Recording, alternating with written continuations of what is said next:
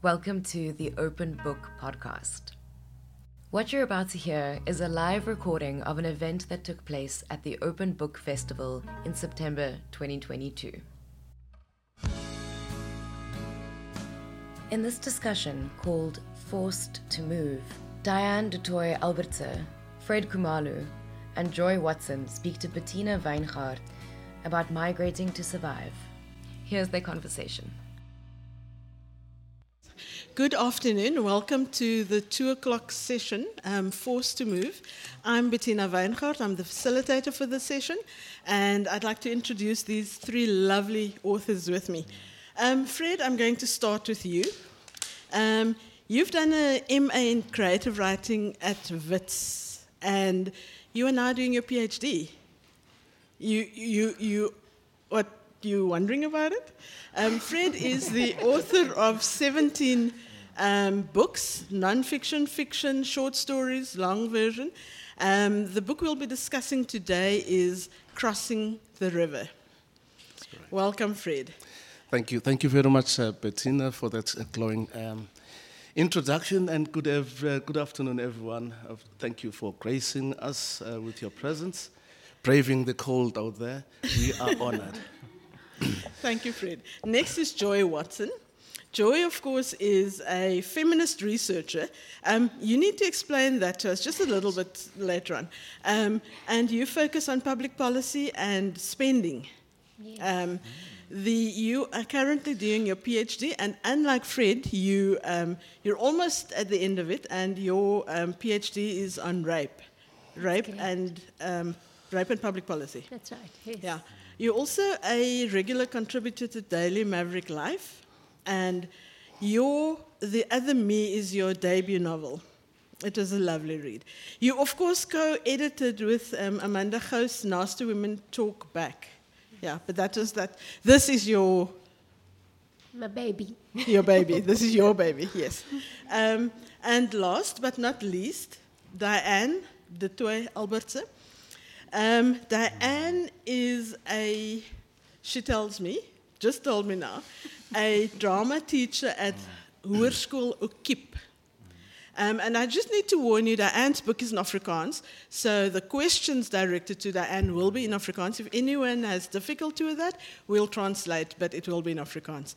Um, Diane, you regularly contribute to Litnet uh, for their theatre, and you are you studied um, jy het studeer nagraadsdrama in regie.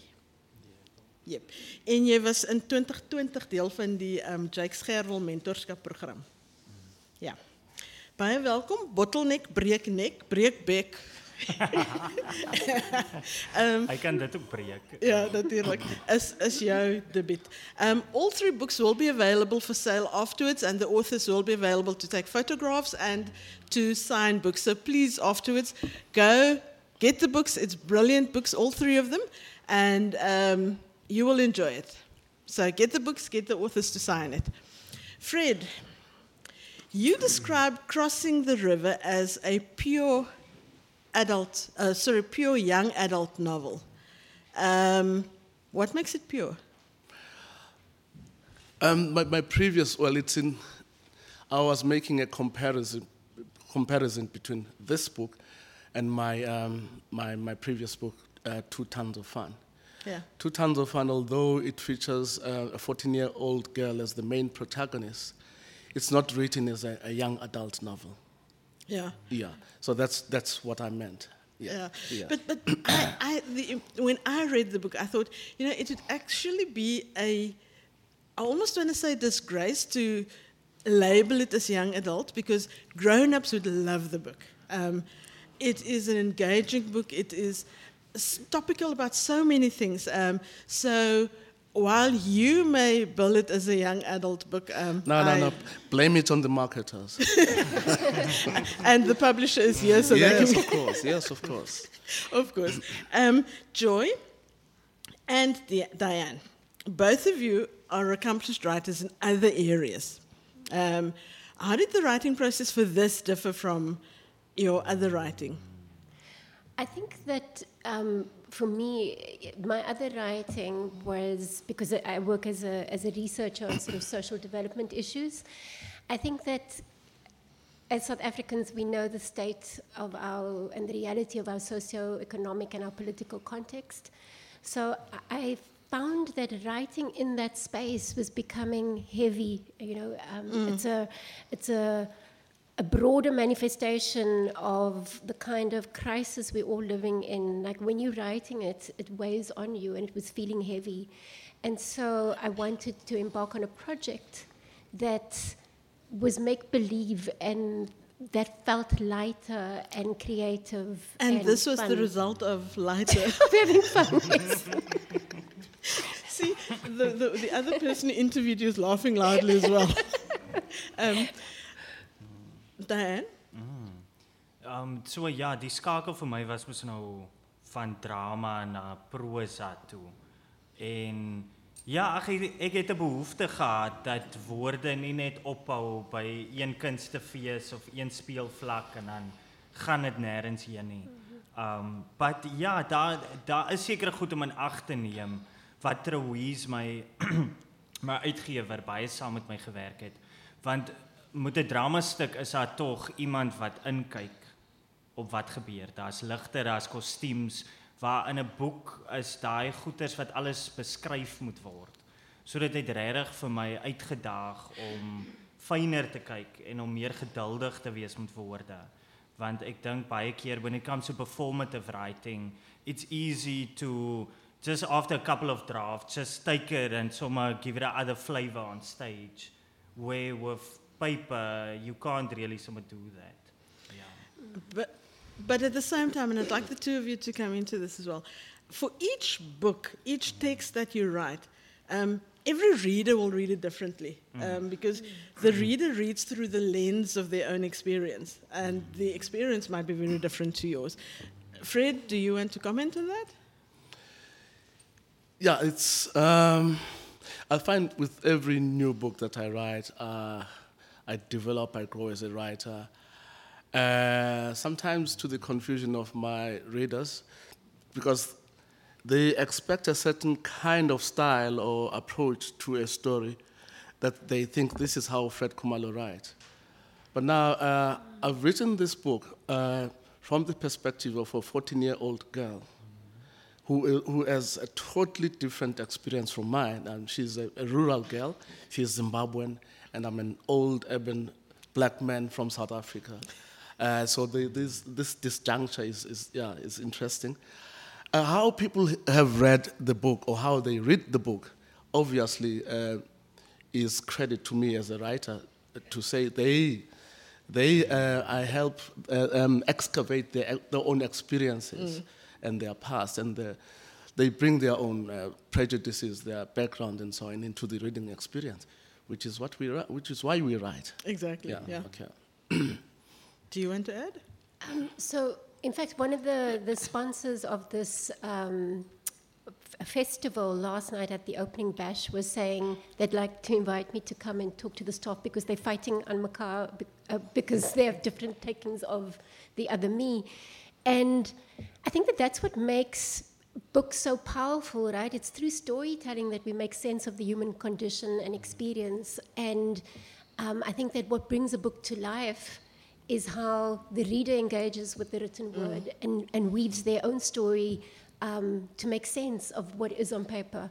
And that's invariably going to be different for, for, for, everyone. Mm-hmm. And so you engage with, with the material, um, and the magic is to to use it to think through issues. And in fact, it was one of the things that I very deliberately, while this is a story and it's meant to be fun, we can't also escape who we are and our social context. So there are issues of identity, the politics of identity, uh, our socioeconomic context.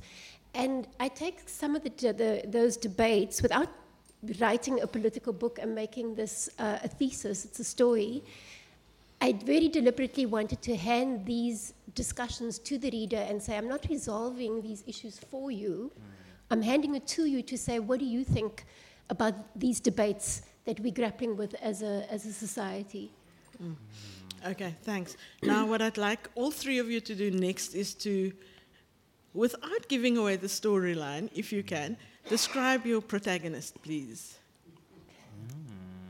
Okay, ek sal sommer begin. Okay. Okay, harregat flamboyant.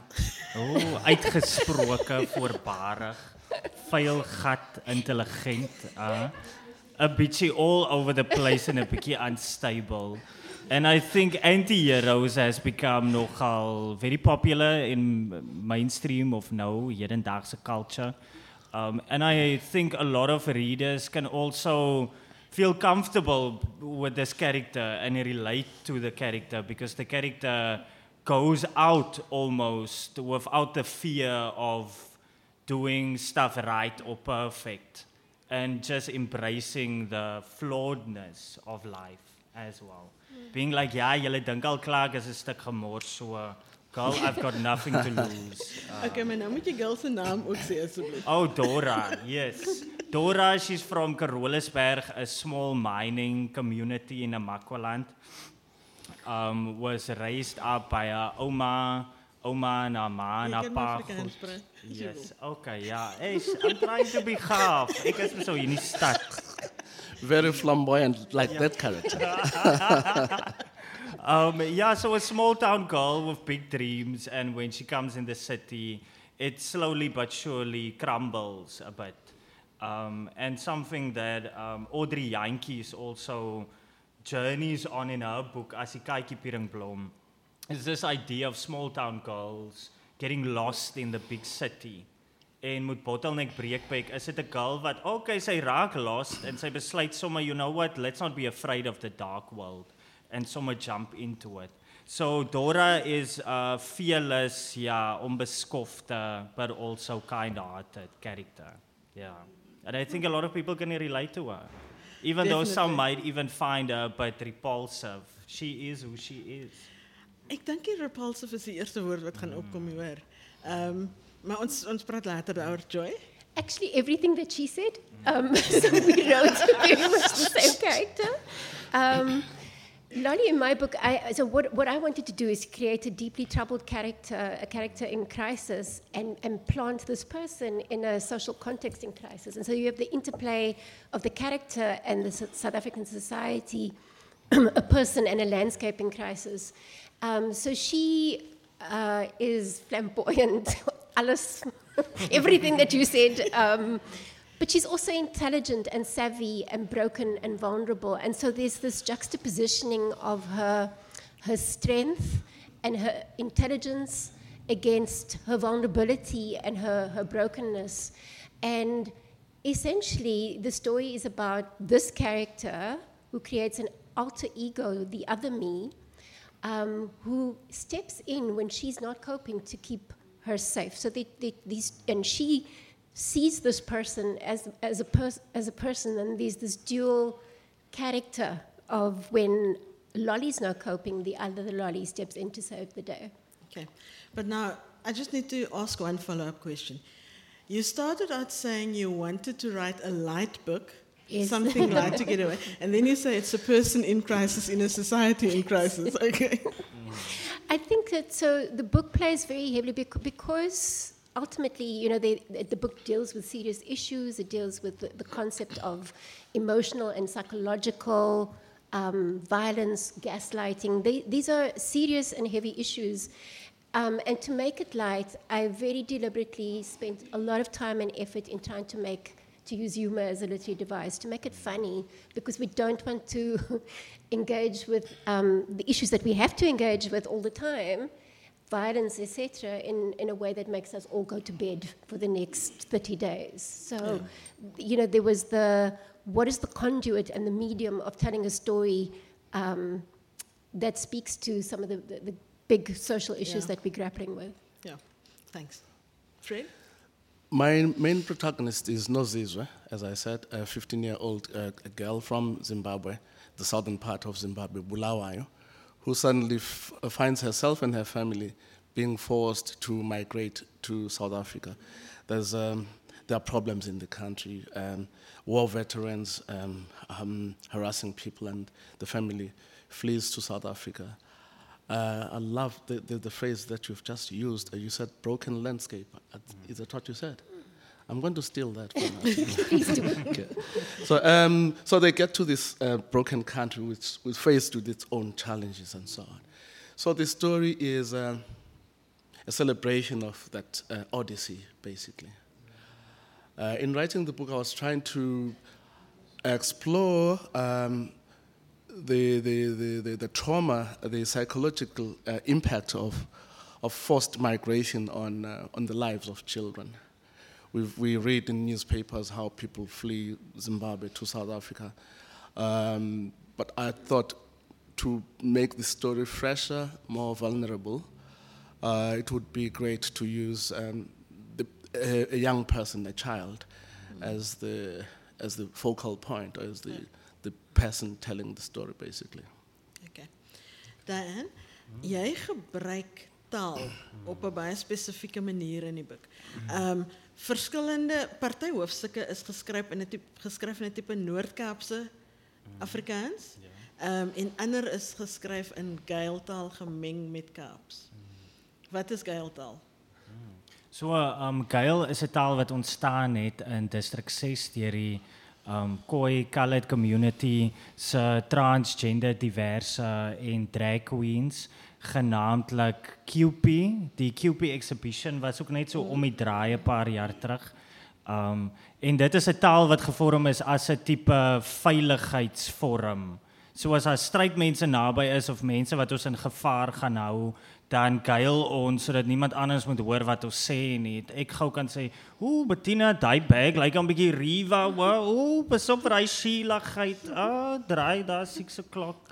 Okay. You know, so 'n veiligheid wat ook 'n huis en ek dink dit is wat ons almal se moedertong moet wees is 'n tuiste en 'n veiligheid vir ons. En nie almal van ons voel altyd baie tuis in die taal wat vir ons geonderrig was of gegee was nie of ewen die families waarin ons groot gemaak is nie. en dit is dan wanneer iets soos Gail 'n nuwe huis kan oopmaak vir iemand wat veral weggegooi word of so. Okay.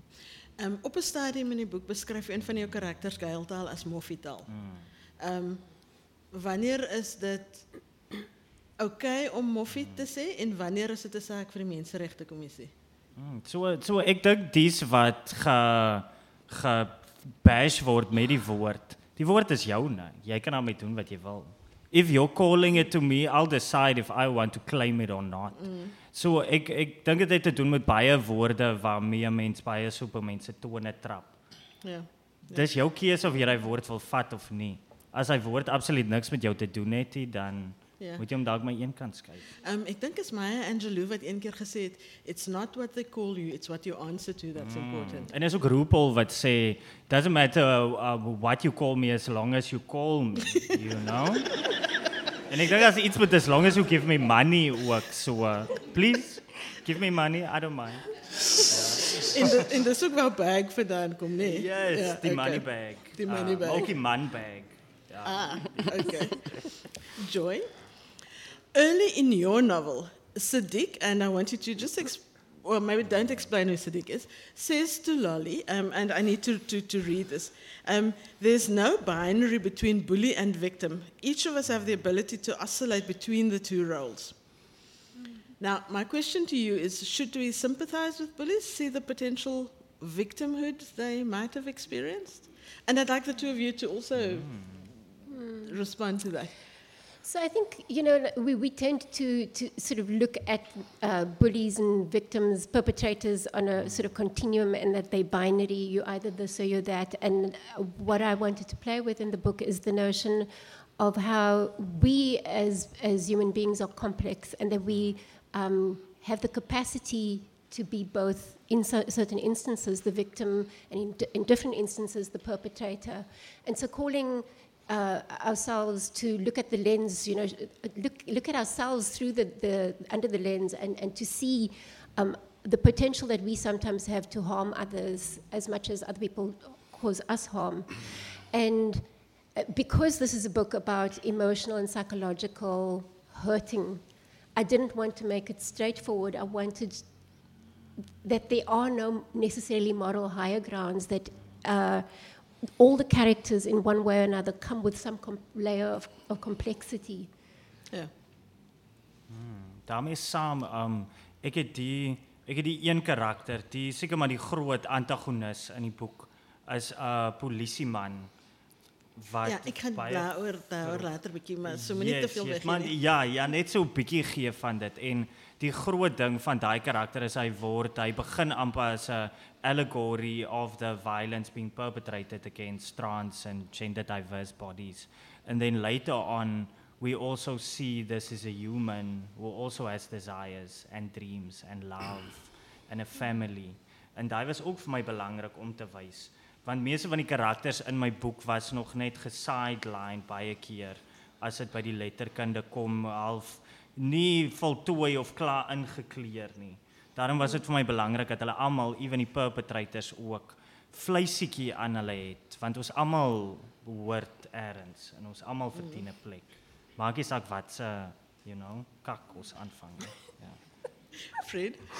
Yeah, bullying is is a is a thread that runs through um, the, the, the this this book. Um, Yeah. we, we see uh, the um, Nozizwe's family being bullied by the war veterans in Zimbabwe, and and to such an extent that they have, they have to flee the country for South Africa, um, relative safety and uh, security and so on, only to find that. Uh, once they've crossed the river into South Africa, they, um, they are going to be uh, um, buffeted by different, different winds and challenges and so on. Uh, bullying of, different, of a different nature in the sense that uh, in South Africa, they are Kwerekweres, they are foreigners, they get um, discriminated against. It's all, this whole notion of xenophobia and uh, you look differently or you speak differently from us.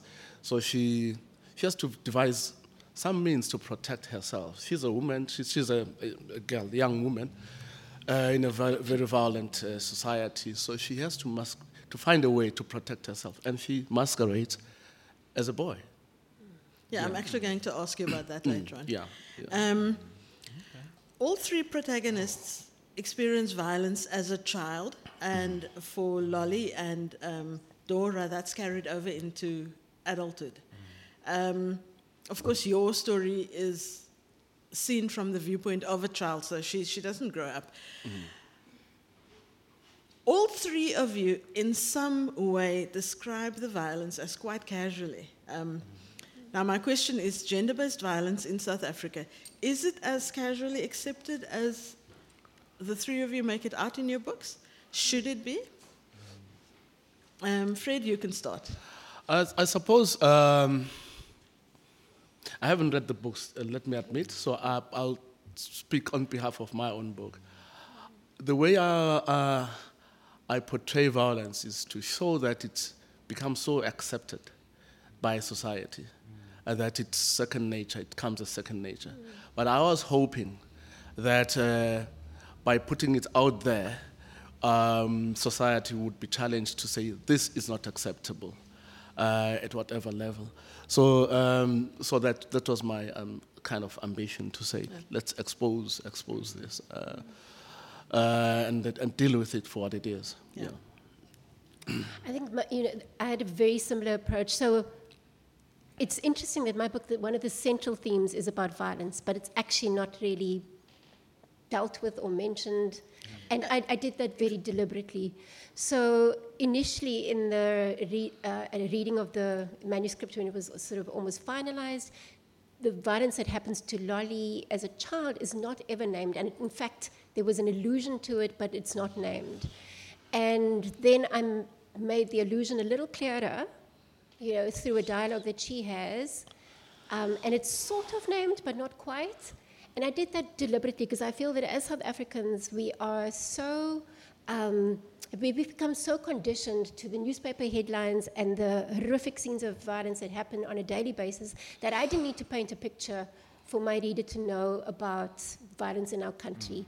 Um, it is normalized and also politically i didn't want to write a book that appeals to an audience who needs to see the blood and the, the gaudy details and the intestines hanging on the floor. Um, politically the agenda was that i'm talking about violence without making it graphic but also i'm trying to show that physical violence is not necessarily the only violence that matters, that emotional and psychological violence over a period of time, a sustained period of time, is as destructive in, in creating broken people.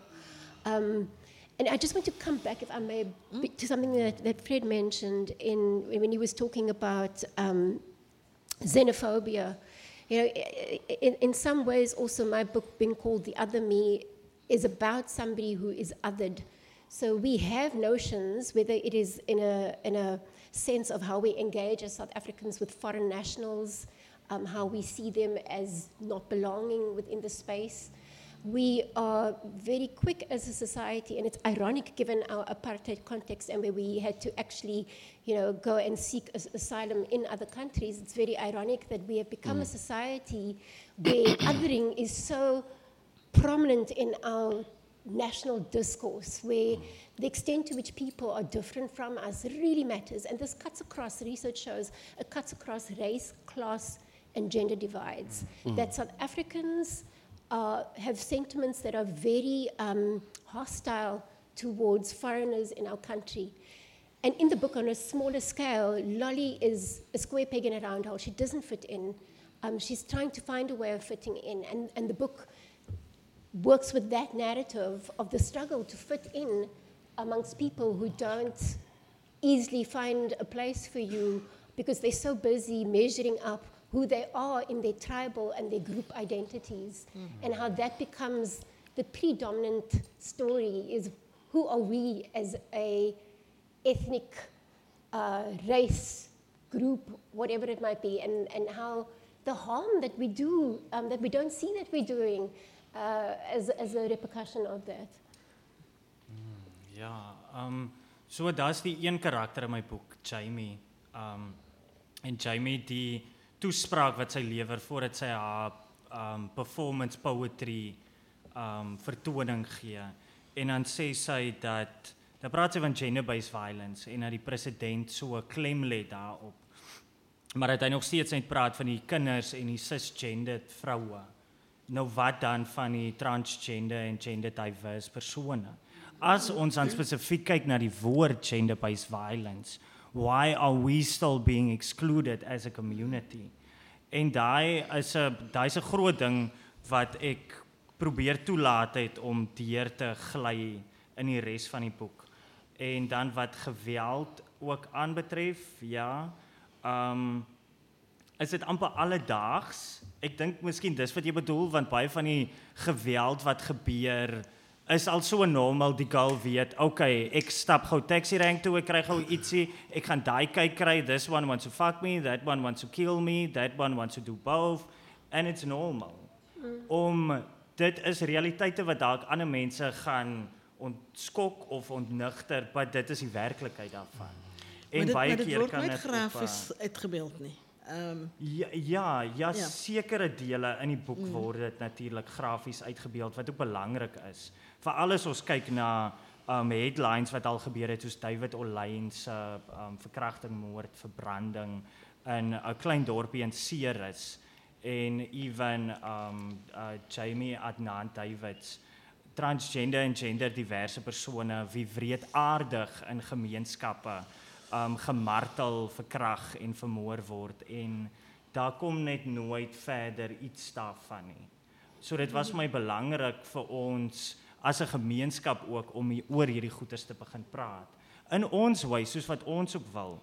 Maar as 'n mens spesifiek kyk na die geweld en in my boek was dit ook vir my belangrik om te kyk na amper ja, soos wat Joy nou praat van die verskillende shades van perpetrator en victim dan later aan hoe een van die girls in die boek besef ek gaan nooit justice kry vir die geweld wat teenoor my gebeur het nie. So ek gaan gereg in my eie hande neem. To actually say is anybody going to help you if you're not going to help yourself? Should we start fighting for ourselves instead of going to the police? Because ek het hordes en hordes en hordes boetas en susters wat net nooit polisie toe gaan nie want ons word verder verneder en verkleineer en abuse in die polisiestasies. okay. Dis een van my vrae wat jy nou besig is. Het jy in my boek gekyk terwyl ek weg was? Miskien, miskien. Ehm um, okay, hierdie vraag jy jy praat van dat die geweld as normaal aanvaar word dat transgender persone weet hulle aanvaar dat gaan geweld wees. Mm, en die persone rondom hulle Ja. ook aanvaar Okay. dit moet so gebeur. Ehm um, is jy as 'n wit transgender persoon veiliger as 'n bruin of swart transgender persoon of nie? Definitief, definitief. En in my gemeenskap ook. Ek is die enigste uit b- wit transpersoon in my um uh, gemeenskap in Namakwaland waar ek woon. Um en daar's al so 'n wonderlike pad uitgelê deur die bruin en swart trans gemeenskap in Namakwaland. O, oh, ons pageants, guys. Ons in Namakwaland se pageants are to die for. en maar ook saam met dit, daar is amper Okay, mense sal sien, okay, fine, jy's so, but okay, ons gaan jou eerder los. Ons moet seker vir jou tannie sê of juffrou sê of iets waar my vriendin wat langs my loop, Leslie, sal gouer 'n naam kry as wat ek dit kry. Sy's gelukkige polisievrou, 'n trans polisievrou plaaslik. So dit help daarom om die uniform te hê. Maar nee, ag, ek dink um meeste van wat ek al geleer het van om op te staan vir myself en om trots te wees, kom van die bruin en swart trans gemeenskap af. So ek sal definitief sê ek is veiliger veral as ons kyk na die geweld wat plaasvind teenoor transpersone.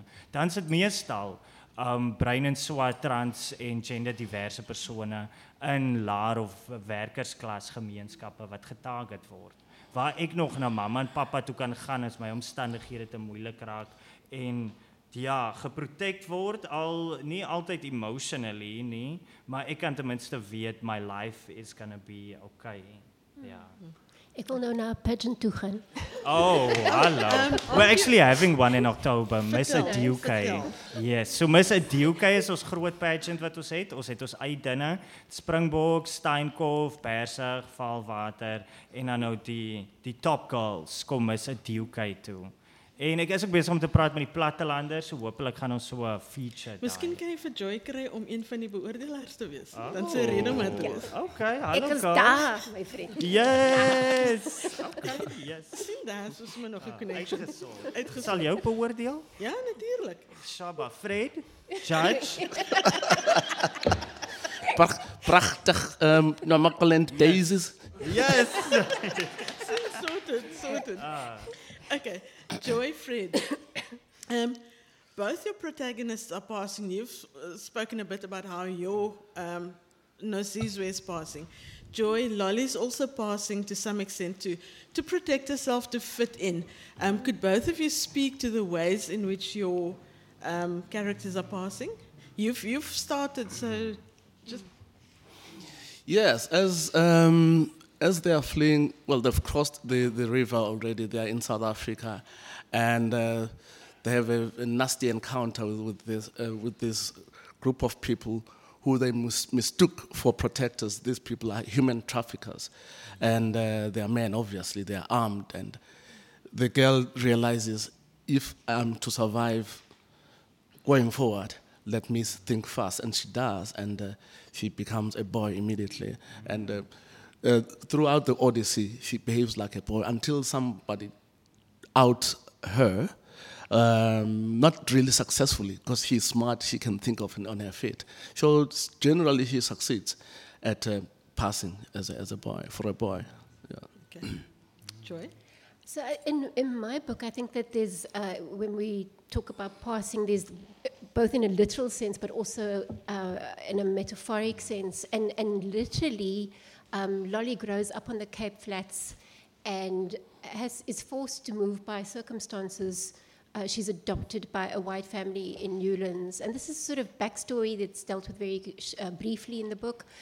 And um, she's adopted by this family the book is set uh, in, her, in her childhood is in the 80s, so it's in apartheid times. Um, she's fair-skinned, and as people of uh, colored people in the time would do, uh, if they passed the pencil test and so on, they'd get re- some of some of the, the, the colored people. Let me correct that, who um, sold out. I would never pass. so, I mean, the irony is, unfortunately, that it's caused conflict in my family because my dad's brother, um, and they never saw each other again after uh, this happened. Um, so she is adopted by a white family because she's fair skinned, has green eyes, and is able to pass as white. Um, but that is just, so, and it plays into uh, the sort of identity crisis, but that's just, you know, the, the backstory. The, I think the more uh, bigger issue and the metaphoric passing is the, the, the primary focus of the book is this um, toxic relationship between her and the man that she marries, Sadiq. And the passing there is how do I show up in a relationship because I so desperately want this thing. I want the things that it can give me a sense of belonging, a sense of nurture, uh, uh, uh, the social st- status that comes with being coupled. Um, how do I have all these things so that I tick all the boxes of being socially orthodox?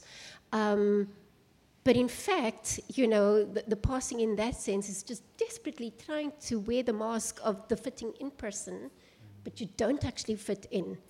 And I mean, it's just it's wonderful hearing how all three books kind of speak to this, like you know, the, the xenophobia, the, the trans issues, the the desperate fight to belong and fit in, and how um, there isn't space to kind of take our skins off and, and our masks off and just be and breathe and, and be accepted for who and what we are. Ja, het is nogal interesting. Sorry Bettina dat ja, dat albei boeke passing ook spesifiek aantrek en dis ook natuurlik iets baie groot in die transgender community to pass as the gender you identify with. En ek het nogal baie spesifiek in my novel gekyk dat daar nie gefokus word daarop nie because there's such an obsession with you know who's the fishiest of them all or be like oh wow so uh, Mo, what actually happens to these characters when they don't actually strive to pass? when we're actually rather embracing ons differentheid, you know? En wat dan gebeur? And also then almost making peace with the fires and the battles that are coming to your side. So it's quite interesting. And yeah, Fred, yeah, I also wanted to ask, I haven't read the book, but was it also intentional, the uh, trans reference, the girl moving into the boy um, manifestation? and the outing also happening? It was um, deliberate. Yeah, it was deliberate because uh, she's always had this identity, even back from before the, the, the, the flight from Zimbabwe. She always played with, with boys rather than girls and so on. Now she she now, now the, the, the transformation um, manifests itself physically and more urgently now that she has to use that identity to protect herself. Yeah, yeah. yeah. okay. Mag ik nou weer ja, sorry. um, sorry. En, en, nee, ik trek je beeld. Dus, dus lekker als jullie met elkaar gezels. Um, in, in jouw boek, soos jy sê word dan nie van passing gepraat nie, maar wanneer Dora terug gaan huis toe, ah. cover sy. Wil jy ietsie daaroor sê? Um afhaal. Ja. Ek dink baie mense um verstaan nie baie keer especially met um um male to female trans. There's a lot of putting up. En baie mense het actually al vir my gevra, you know, what if you take all of it off? En daar's iets so intens persoonlik daaraan to actually put it all up of it nou die make-up of earrings en hare en whatever is um it's almost as if asof jy jou binnekant inkleer met die buitekant. Mm. So daai hele proses van huis toe gaan in in baie baie persone deel daarmee. Nie net trans en gender diversie, maar die hele LGBTQ LGBTQ+ met hierdie idee van dat daar iets van ons verwag word om as te lyk. En nou om terug te gaan en jy haal alles af dit uh dit's verskriklik. Ja, dit doen iets verskriklik aan 'n mens se menswaardigheid. Um to take something out of yourself and to leave it because it's not worthwhile or it's not acceptable or it's not hoek al actually baie families and communities and skole can actually improve the well-being of children so much by allowing more you know? It's not harming anyone. Put your lipstick on sit your earrings up you know? So daai hele proses van passing as in hiding what's left daar's een toneel waar sy haarself spoeg in die spieël um by die toilets by Appington se garage um en daai was 'n groot ding you know die struggling met die self um yeah, and also figuring out if this is who I am, why is the whole world telling me I'm not this? Yeah. Okay. Now, we spoke about the police earlier, um, and in none of the three books, the police are portrayed in a very positive light. Um, Nozizwe finds that the police is incompetent, they don't care, and they're racist. Joy, um, in your book, Lolly doesn't even consider the police as an option except as in passing. She just does her own thing. Um, en Diane, soos wat jy vroeër na verwys het, die polisie is perpetrators aan die begin. Um en vir 'n groot deel is hulle die perpetrators. Um as jy 'n kommentaar kan lewer, sorry, if you could comment on what do you think the police ought to do to improve relations with communities that are other? Um, are there things that could be improved? By the police, by the police specifically. Um, and you have one minute to do it in. I know you can speak for the rest of the week. Wow. they could start by getting rid of Trele, for example. Joking, joking. Yeah, yeah. no, um, it's very difficult because it's, it's the, the, the force is corrupt, it's incompetent. And it's a force. That the, the, the, it's a force. It's a po- yeah, force. it's not a police service. Uh, although they style themselves as a service, uh, you are never serviced by them. It's a force. Uh, uh, so the, the legacy from that past is still there. Yeah. S- So a lot of retraining needs to, to happen, I think. Uh, so in terms of how they should be dealing with the other, it's a major challenge. It's a major challenge. It's a South African challenge. So it's not um, limited to the to the police service or But it's police force. institutionalized within It is institutionalized, of course, of course. The minute you get there and they hear an, an accent they are not familiar with, the attitude changes. Yeah. Yeah. Yeah, so I think you know that uh, thinking about the institution of the of police forms part of the broader um, landscape of institutions of state. Like the police have been captured; um, it's part of state capture. It doesn't function properly. There's a whole body of evidence. Uh, Caryn Dolley, I think, is most eloquently written about this, uh, how they collude with gangs and so on. Um, but I, I'm also interested in how, and, and so there's definitely a space to, to, to look at how to, to fix that and the role of what a different kind of policing should be in our society. But I'm also very aware that in our society, our, our, our way of tackling social issues, so for example, like xenophobia, is a law enforcement, border control response, as opposed to a coordinated operational framework of government interventions that don't just deal with law enforcement, but deal with, over a long term period, the changing of social norms. Mm. And that, I think, is, is far more important than policing. Well, there's a, a role and a time and a place for it. Sure. Our responses have got to be bigger than policing. They- It's got to be about social values and the pre- prevention of violence, um, looking at the community initiatives that work to prevent violence and how we raise consciousness about those sort of things. Because there's only so much policing you can do to respond and be reactive to violence. Um, it's about the violence not happening in the first place. Sure. Yeah, and get, getting rid of uh, the menace of police it's, it's a facetious thing. It, it won't solve anything because the culture is embedded. Yeah. Yeah, yeah. yeah, yeah, I agree with that, uh, Joy and Fred. Especially looking at the um, apartheid legacy of police violence um, and what happened with the um, Vlakplaas, which was interrogated by the Truth Wow. and Reconciliation Commission. Looking at how the police was also brainwashed, but also bullied, I guess. Yeah, but also excuse themselves from it. Um, looking at how the um, black on black violence was also, oh, aangevier, you know, by them. There's so much internal hate and power play still happening there. I wonder sometimes if it's a muscle memory by the police. This thing of power and, you know, and justice, or, or yeah, not justice at all, yeah, just power and hate. And for me, I've been wondering, like sensitivity training. I know sensitivity training has been done and is being done, um, especially with police officers and uh, trans sex workers, but there's not a lot of um resultate wat kom daarvan. Um so I think all of this training and stuff needs to stop and maybe there also needs to be better psychological support Sure. for the policemen. Sure, Because sure. maybe they're also losing their minds. Oh yeah, yeah, that, that's true. I mean, if you read uh, Deon Meyer's uh, uh, crime novels, for example, uh, Griessel, Griessel is, is, is messed up in the head, and he's a, he's a, a living manifestation uh, of what happened in the past, and that's been carried through uh, into the current police force.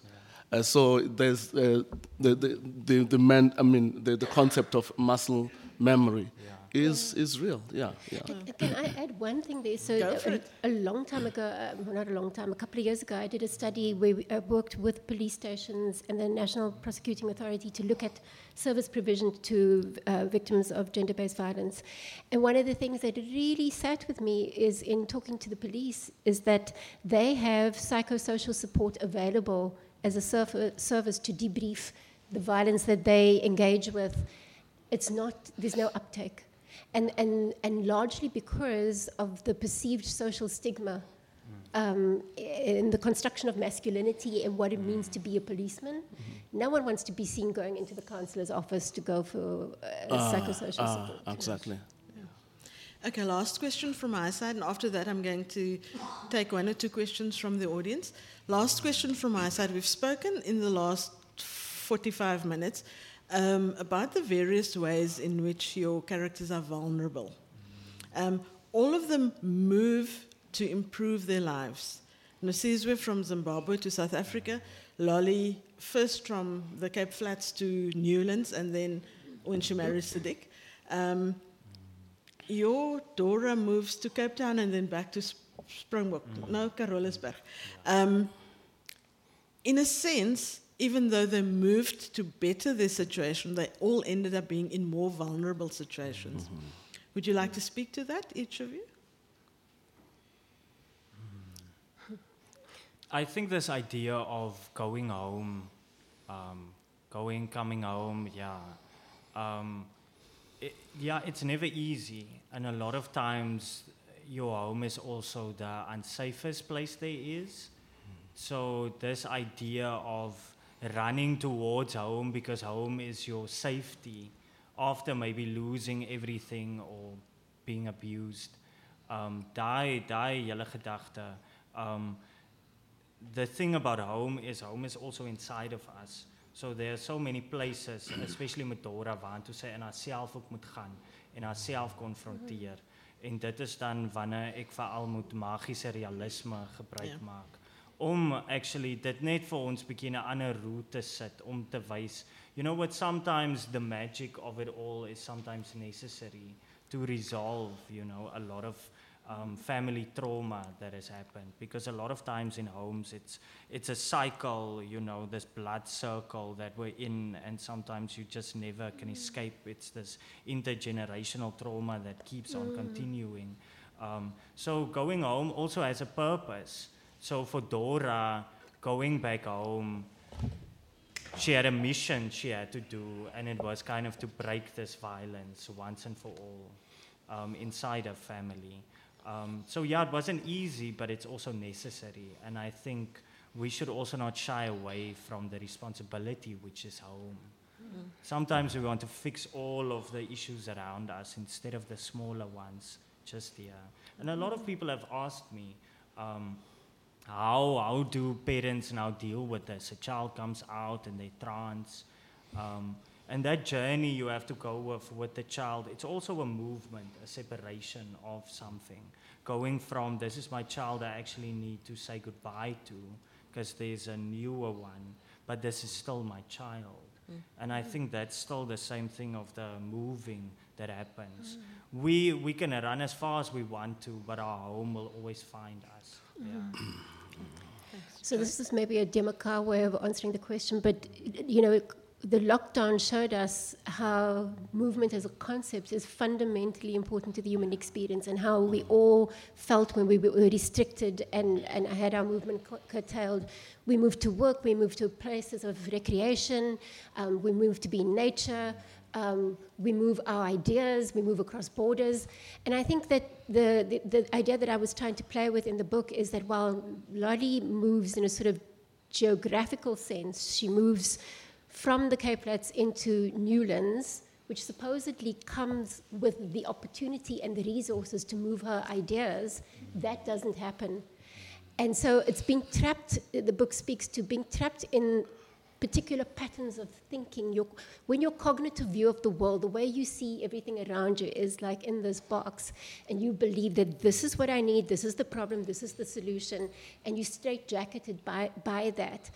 And I think, you know, so the broader message for me is like the movement of ideas is very important to me. I always kind of have to check myself the way that I'm thinking about things um, and am, am deeply attached to, might there be more different ways of thinking about issues. And, and so it's critical to, to be reading, to be amongst people who are different, to stimulate that kind of intellectual engagement because that's how we, we galvanize the movement for change. It's changing how we think.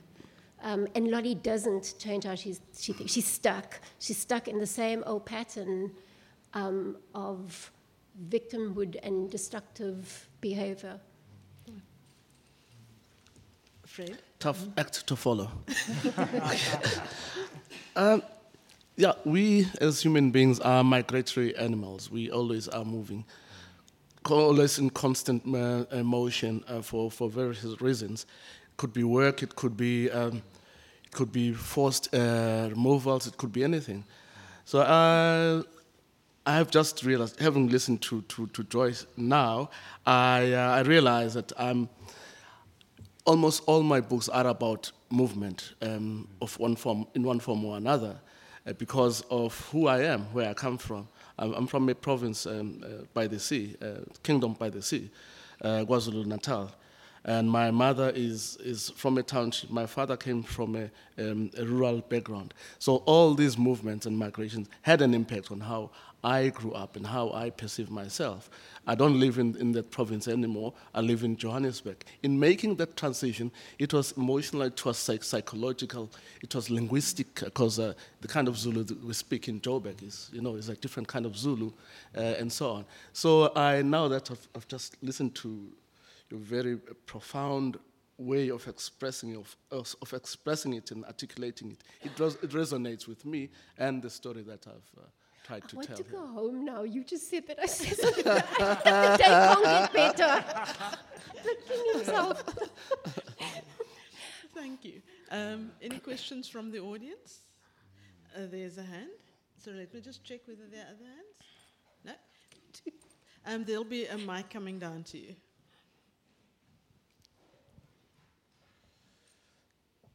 Thank you very much for an inspiring and fascinating discussion. And it's going to be a real problem for my pensioners' budget because I can't afford all three. but um, the whole issue of violence, is it, do you think that it's because all of us are in deep need of, violence, of, of healing? And hence it just manifests itself in these very different violent ways in, in our lives, both in the, the sacrosanct home that's supposed to be the, you know, the, the sacred place and society, but also uh, the whole issue of, um, of xenophobia. I, I'd rather want to say, isn't it maybe a more sense of Afrophobia?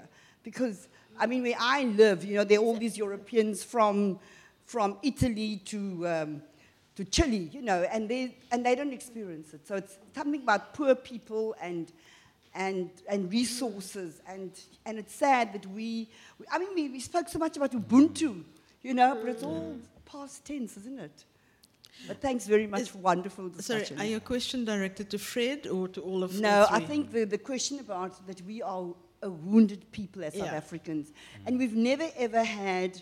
There were little bits of things around the TRC and healing of memories does something, and you know little NGOs, mm. but there's nothing coordinated. And I know that Rwanda has many challenges, but at least they do everything every year for three months. They do something and they look at it. Thanks. Yeah, I, s- I suppose we treated, um, we made a mistake. Uh, we treated the, the TRC as an event. We've done it now, it's gone, and uh, we, we are going to be happy together and so on and so on, which is a fallacy.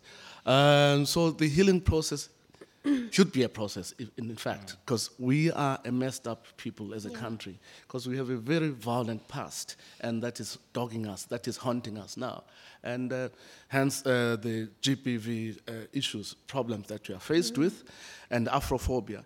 Um, it, it- it's very accurate, Afrophobia, because um, the poorer people lash out at those that uh, they, ha- they have access to, uh, that those they can uh, bully. Uh, I mean, the, the Russians, the Ukrainians who live in this country um, are well resourced, they are, they, are, they are armed, they have money, therefore, it's not easy to, to, uh, to attack them, to, uh, to vent your spleen on them, because they are kind of uh, distant. So you lash at the, the less, empo- uh, less uh, empowered and impoverished victims of, of, of, of society. And you know, just to say that the state, um, the state is the, the engine driving that because if we think about during apartheid times, like migration happened predominantly from Europe to the country, right? And, and we, uh, Department of Home Affairs, processed um, permanent residency a lot more quickly and people got that status. Now, since the year 2000, it, the migrants coming in are from predominantly from the continent. And we have research showing us that 10% of the applications are approved for permanent residency, um, t- uh, 20% are rejected, and the vast majority, 70%, lays in no person's land of bureaucracy where they just never are addressed. Um, so there's, there's very much that sentiment of, of Afrophobia. And I mean, interestingly, research is also showing us that the African people coming into the country are semi and highly skilled. So the narrative that we've constructed that they are taking jobs is false. You know, they, they, they, false, they plug skills gaps that we need, in fact. Um, and then just, and, and the state's response to this is, is engineered, um, it is conscious, it is an attempt to keep Africans out. Like the concept of African Renaissance is long gone. And then just very briefly on the, the issue of um, the Truth and Reconciliation Commission, um, that it is just so sad that that initiative to a large extent was a failure. And I think that what we've not engaged enough with is the concept of restorative social justice. What does that look like? And how do we begin to engage with that? Okay. Um, ek gaan jou net toelaat om dit te antwoord nie. Um, there's one last question from the audience. In front here. Um, the mic's coming your way.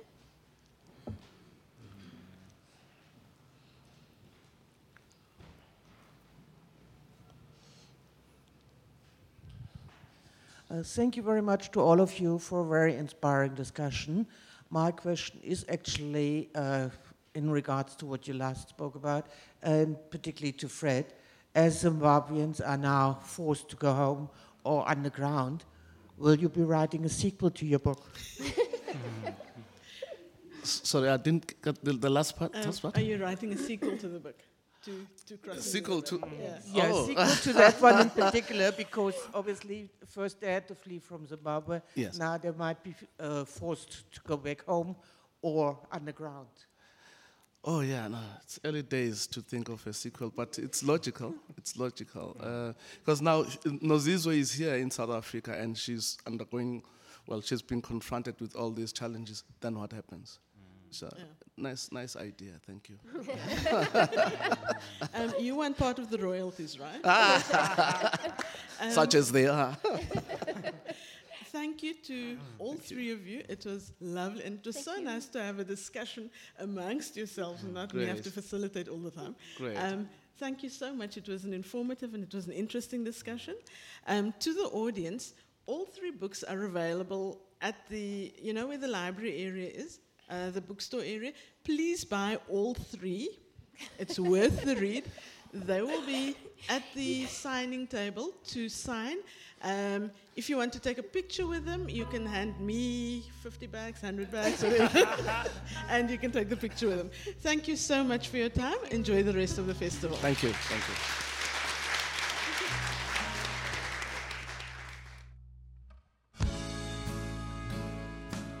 Thanks for listening. This event was made possible by the support of the Department of Sports, Arts and Culture, the City of Cape Town, and the Heinrich Böll Foundation. See you in the next episode.